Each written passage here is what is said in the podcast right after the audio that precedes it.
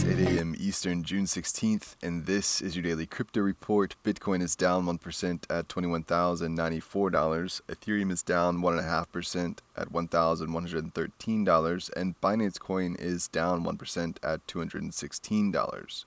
We at D C R want to let you know about a new podcast that just launched from our friends at A sixteen Z called Web three with A sixteen Z. This new show will dive deeper on Web three than we go here at D C R, providing detailed data, research, and more, with interviews from experts at the forefront of Web three. The show is hosted by Sonal Chalksi, longtime host of the A sixteen Z podcast. She's working with Chris Dixon, who launched the A sixteen Z podcast and is now working across all things crypto and Web three. This new show is about building the next generation of the internet for users, creators, and entrepreneurs, moving beyond reading and writing to owning. Listen to Web three with A sixteen Z on Apple, Spotify, or wherever else you podcast. Well, BitMEX co-founder Ben Delo had his sentencing and will serve thirty months probation without home confinement for his part in violating the Bank Secrecy Act. The U S government accused Delo and his co-founders Hayes and Reed of evading U S anti-money laundering requirements and activities related to their crypto exchange, BitMEX.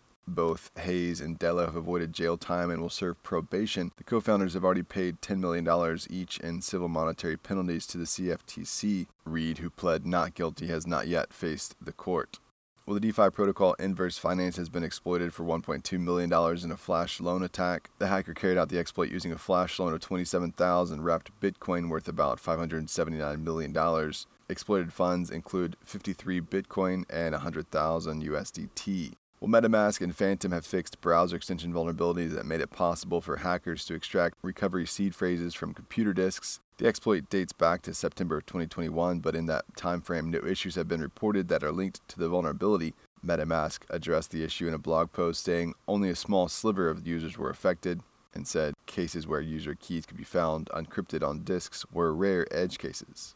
And finally, a landlord in Manhattan created an N F T that was tied to his building, listing it on OpenSea ahead of the E T H price plummeting. The building went on sale for twenty-nine million dollars two weeks ago before seeing a forty percent drop in price. The owner says they're relisting sometime this week with a new price adjustment. Now they're deciding between E T H and U S D C for the relist.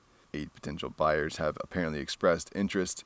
The sale of the building would be the first commercial office space sold as an N F T. Well, that's all for us today. Visit us at daily crypto report dot i o for sources and links, and listen to us everywhere else you podcast under Daily Crypto Report.